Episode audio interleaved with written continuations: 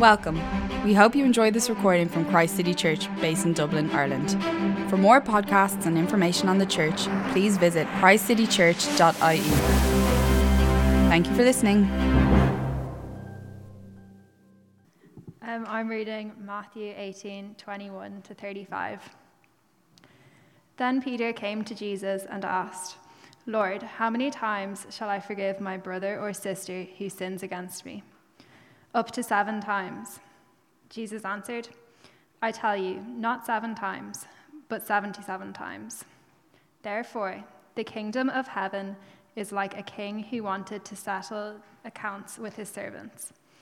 As he began the settlement, a man who owed him 10,000 bags of gold was brought to him. Since he was not able to pay, the master ordered that he and his wife and his children and all that he had be sold to repay the debt. At this, the servant fell on his knees before him. Be patient with me, he begged, and I will pay everything back. The servant's master took pity on him, cancelled the debt, and let him go. But when that servant went out, he found one of his fellow servants who owed him a hundred silver coins. He grabbed him and began to choke him. Pay back what you owe me, he demanded. His fellow servant fell to his knees and begged him, Be patient with me, and I will pay it back. But he refused. Instead, he went off and had the man thrown into prison until he could pay the debt. When the other servants saw what had happened, they were outraged and went and told their master everything that had happened. Then the master called the servant in. You wicked servant, he said. I cancelled all that debt of yours because you begged me to. Shouldn't you have had mercy on your fellow servant just as I had on you? In anger, his master handed him over to the jailers to be tortured until he should pay back all he owed. This is how your heavenly Father will treat you, each of you, unless you forgive your brother or sister from your heart. Before he speaks. Yeah, Lord, I thank you for today. I thank you for everybody here. Um, I thank you that we can all worship you together. Um, I pray for Mafi as he speaks to us today. Um, I pray that, yeah, we'll just hear your word through him. And, yeah, we'll learn more about you. Amen. Amen. Thank you, Becca.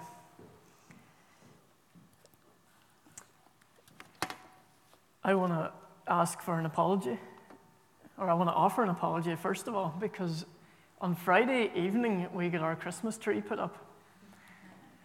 And so if it is the unforgivable sin, then uh, I think you guys need to do a little bit of work to forgive me.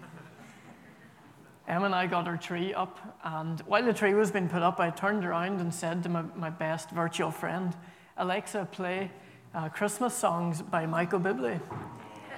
And so for the next hour, maybe hour and a half, we had Michael Bublé blaring in the living room while the Christmas tree was being put up. So good afternoon, church. My name is Mafi. I serve as a, I, I serve as the assistant pastor here. I pray that you would have mercy on me.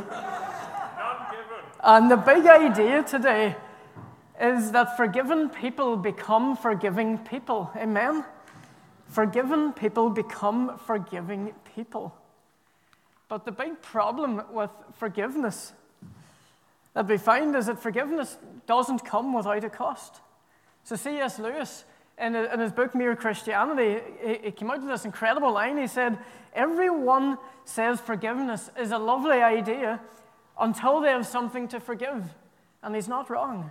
Everyone says forgiveness is a lovely idea until they've something to forgive. And so I want to ask the question why can it be so hard to forgive others. Why is it so hard for us to forgive others? And so it could be any or it could be all of, of the above. Perhaps we don't trust that God is just. Perhaps we don't trust that, that God is just. So we need to execute justice.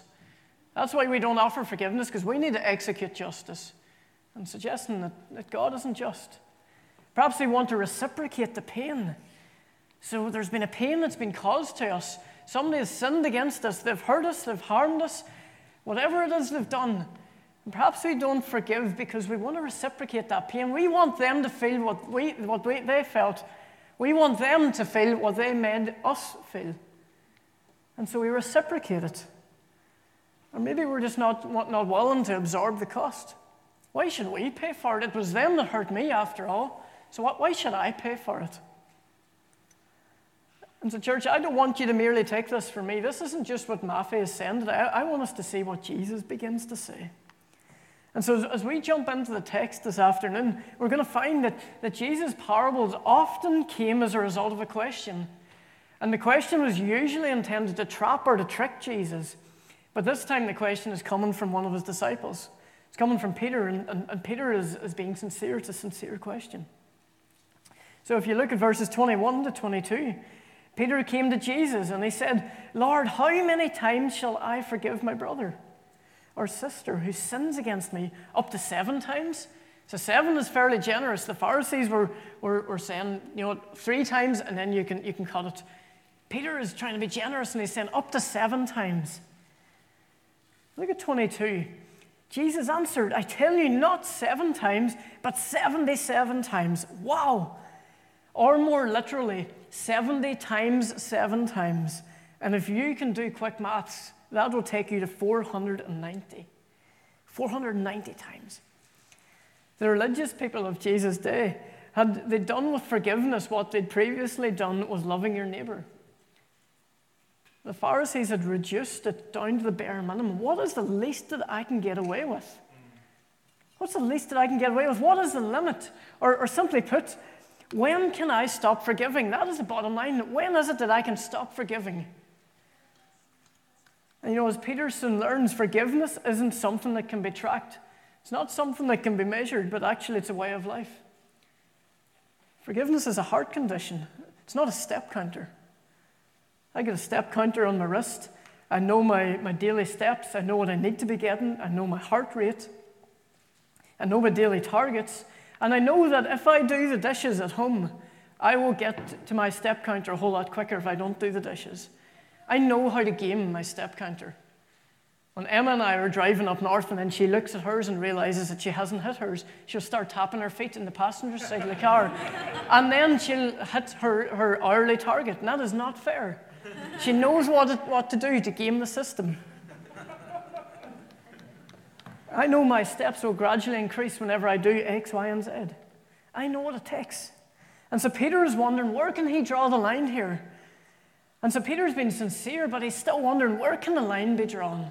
Surely there is somewhere where I can stop forgiving people. How many times shall I forgive my brother or sister who sins against me? And Jesus is incredible with his parables. Look at verses 23 Jesus said, Therefore, the kingdom of heaven is like a king who wanted to settle accounts with his servants. And as he began to settle, as he began the settlement, a man who owed him 10,000 bags of gold was brought to him. And since he was not able to pay, the master ordered that he and his wife and the children and all that he had be sold to repay the debt. And so at this, then the servant fell on his knees and begged him, Be patient with me. Remember that line, Be patient with me and I will pay everything back. Remember that as well. The servant's master took pity on him, he cancelled the debt, let him go. Great. So, in the first part of the parable, we've got these two people we've got the king and we've got the servant. And to give a little bit of context, the, the servant owed 10,000 bags of gold. And so, the 10,000 bags of gold, one bag of gold equaled one talent. One talent was approximately 20 years' wages. And so, again, let's do a bit more quick maths.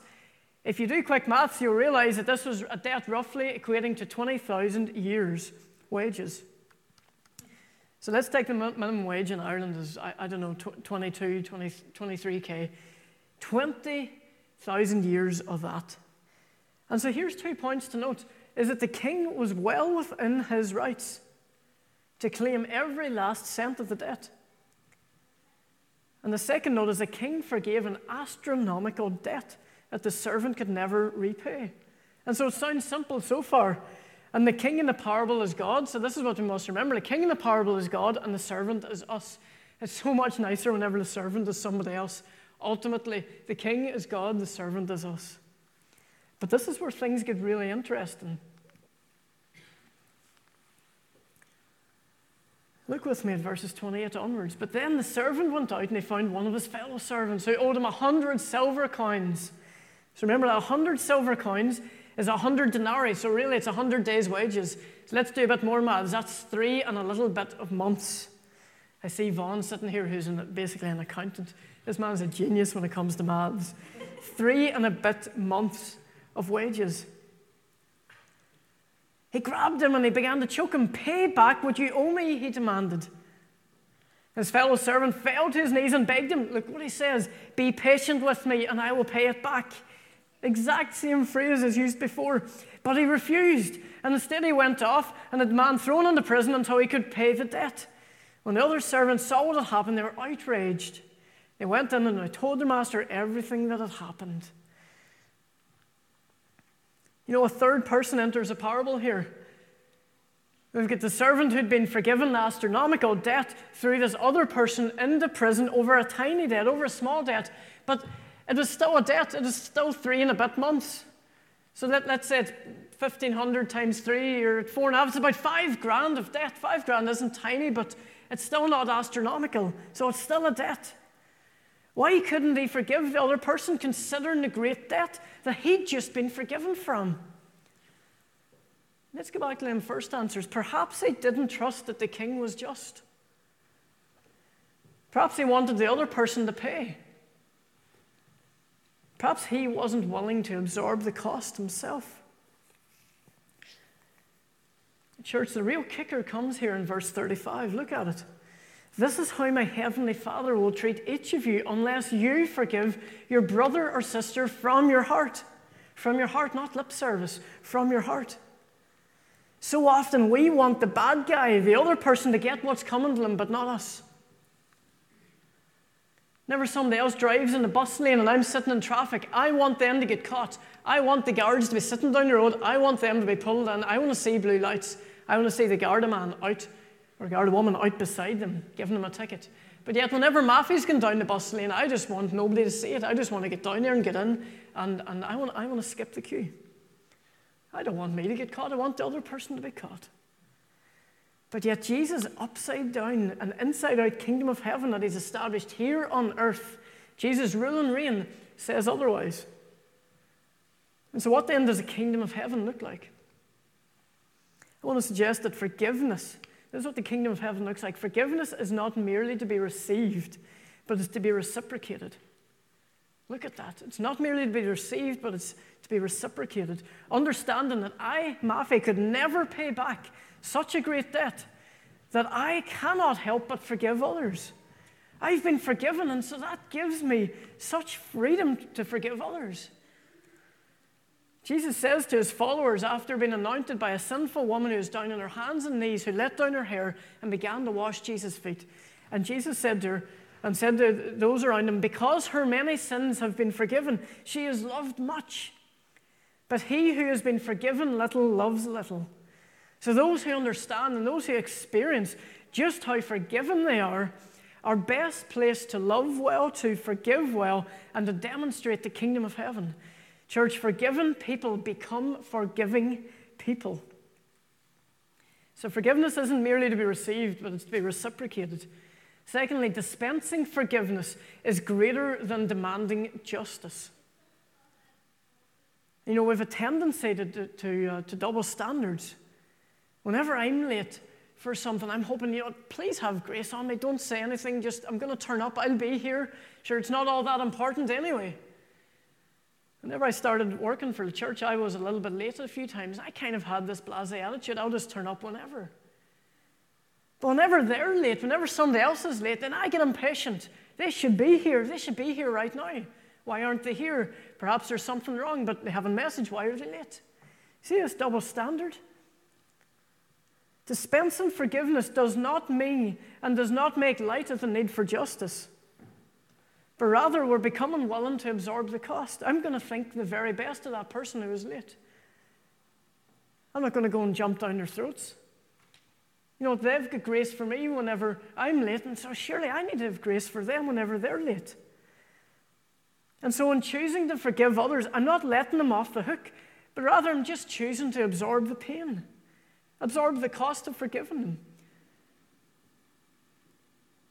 You know, Jesus absorbed the cost and the pain for my sin.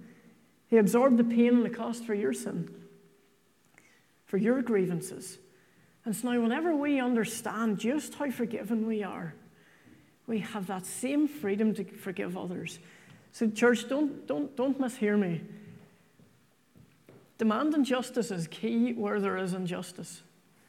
But let's not put the cart before the horse. Let's be people who are quicker to dispense forgiveness than they are to demand justice.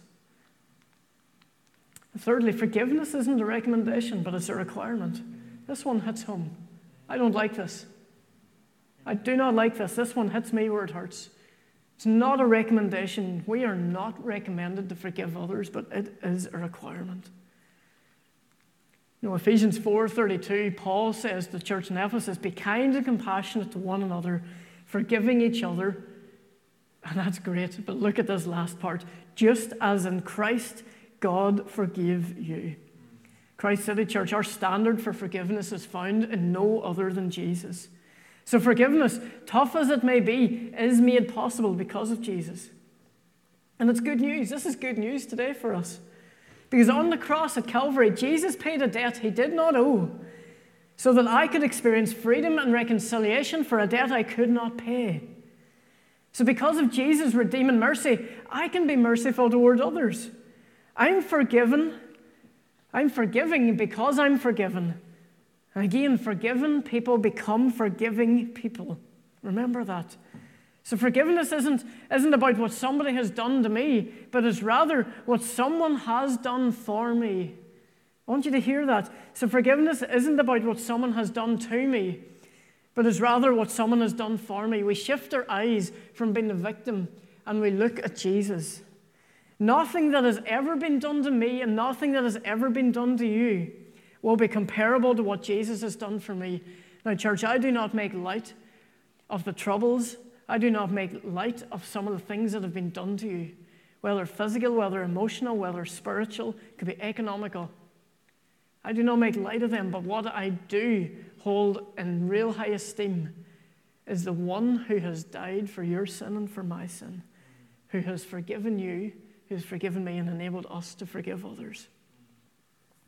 And so it leads us to the question then what happens whenever we don't forgive? Whenever we don't forgive someone for their sin against us, we're effectively making them pay for it because they deserve it, right?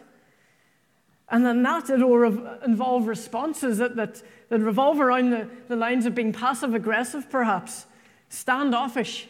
Could be, could be anger coming out, it could be belittling, could be seeking revenge, could be taking the opportunity to do whatever it takes to make them feel a little bit of what they've done to me because they deserve it, don't they? Church, unforgiveness is like a cancer. It's like a cancer and it'll begin to destroy us. It'll work its way from the inside out.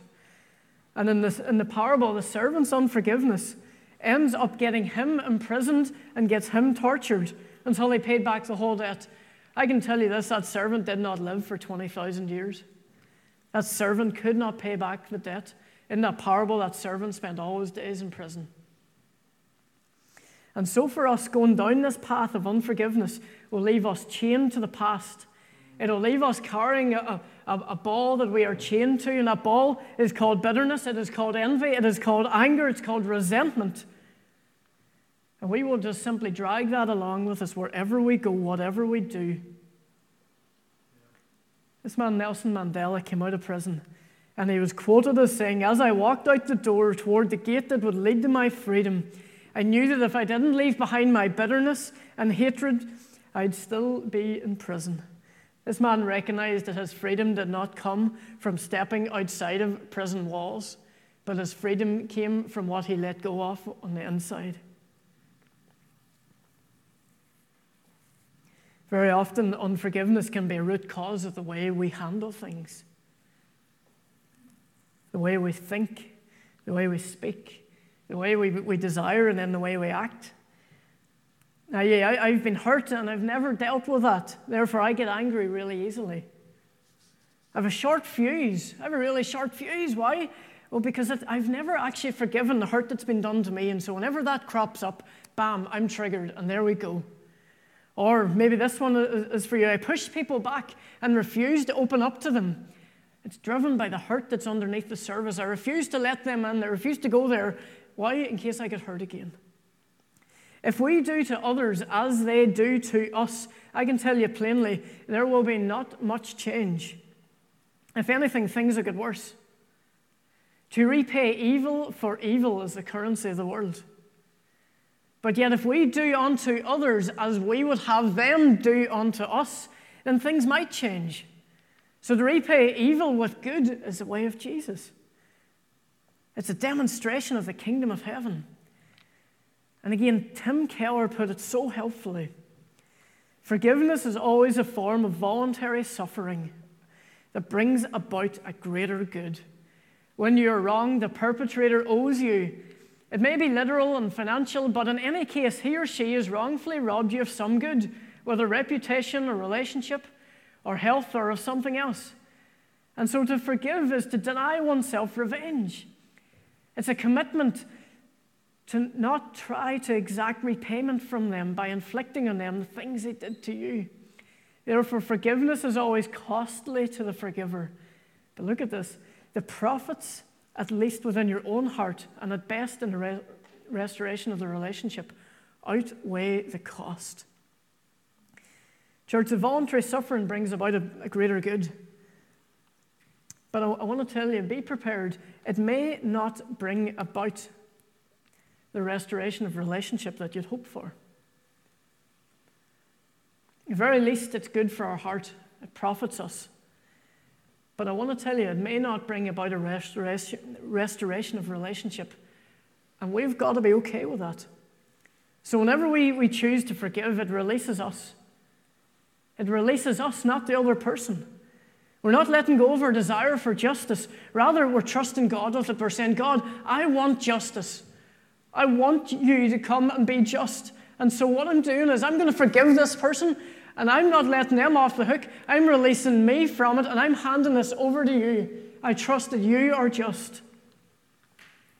We're believing that God is just and that I don't need to keep score. I don't go home and climb into bed and turn around and write on the wall one, two, three, four, and then cross it off. I am not keeping track. I am not keeping count. In fact, I'm keeping a short account. I'm trusting Jesus with it. I'm handing it over. This is what the kingdom of heaven looks like. Forgiven people become forgiving people. And that may not always change for the better. And there's no quick solution to cheat the system. And it doesn't automatically mean reconciliation. And you know, whenever we issue forgiveness, it is with the view that we want reconciliation, but that may take a longer while to come, and we've got to be okay with that. But the first step is us stepping out and forgiving. And that happens not through lip service, but through a heart transformation.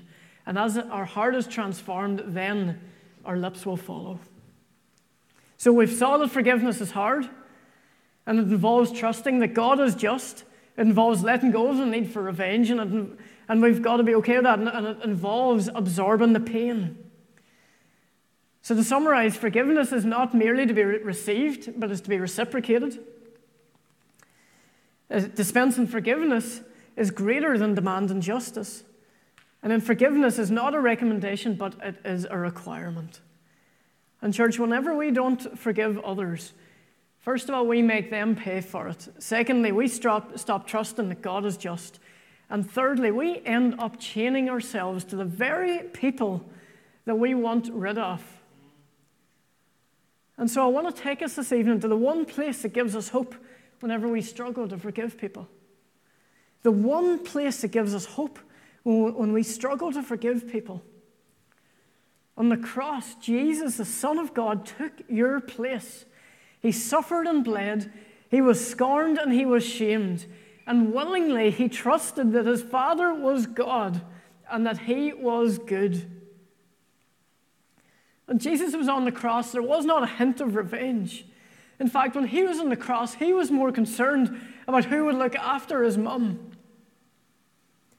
Jesus absorbed the cost and the pain of a debt that he did not owe to forgive a people who could not pay. Why? And the writer in Hebrews said, For the joy set before him, he endured the cross, And, church, I want to tell you, Jesus scorned the shame, and he is sat down at the right hand of the Father, and he is interceding for you and I today. And so, whenever we look at the cross, John Stott says every time we come to the cross, Christ seems to be saying to us, I am here because of you. It is your sin I am bearing, your curse I am suffering, your death that I am dying. Nothing in history or in the universe cuts us down to size like the cross.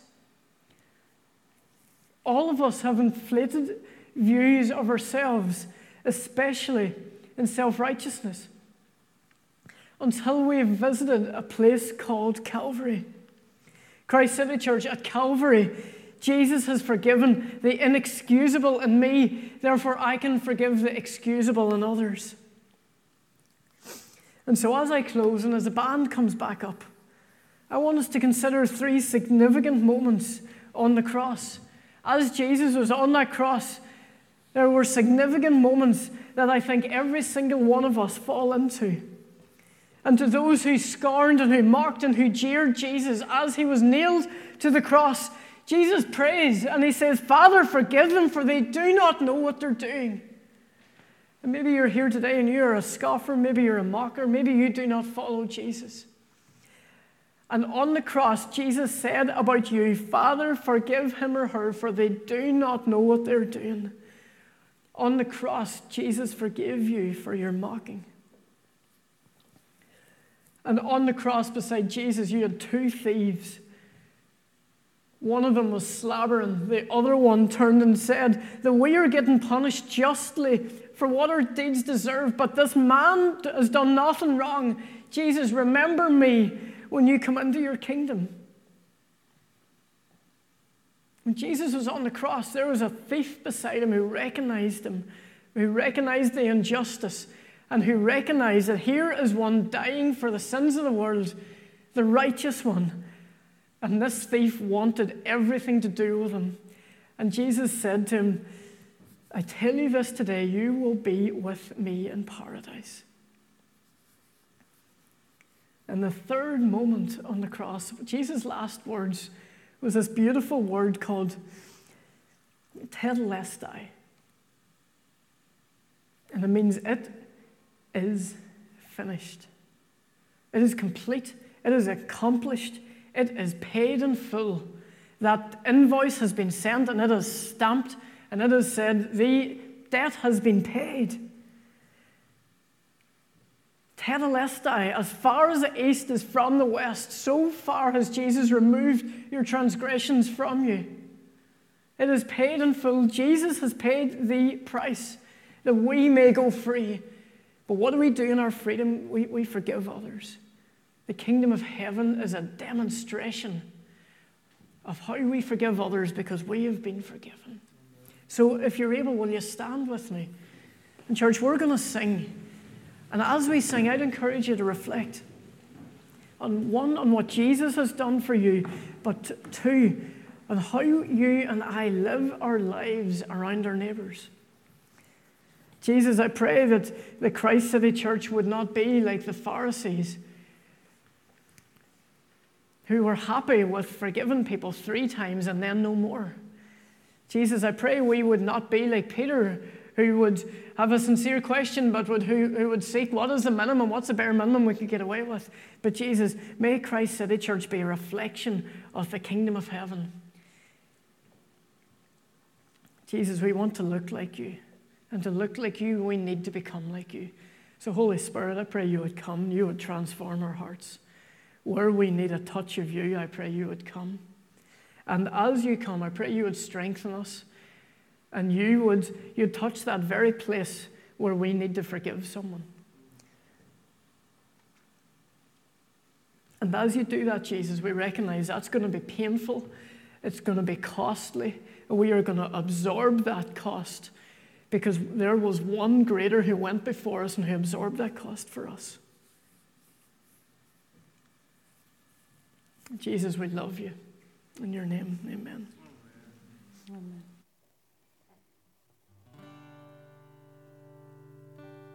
amen.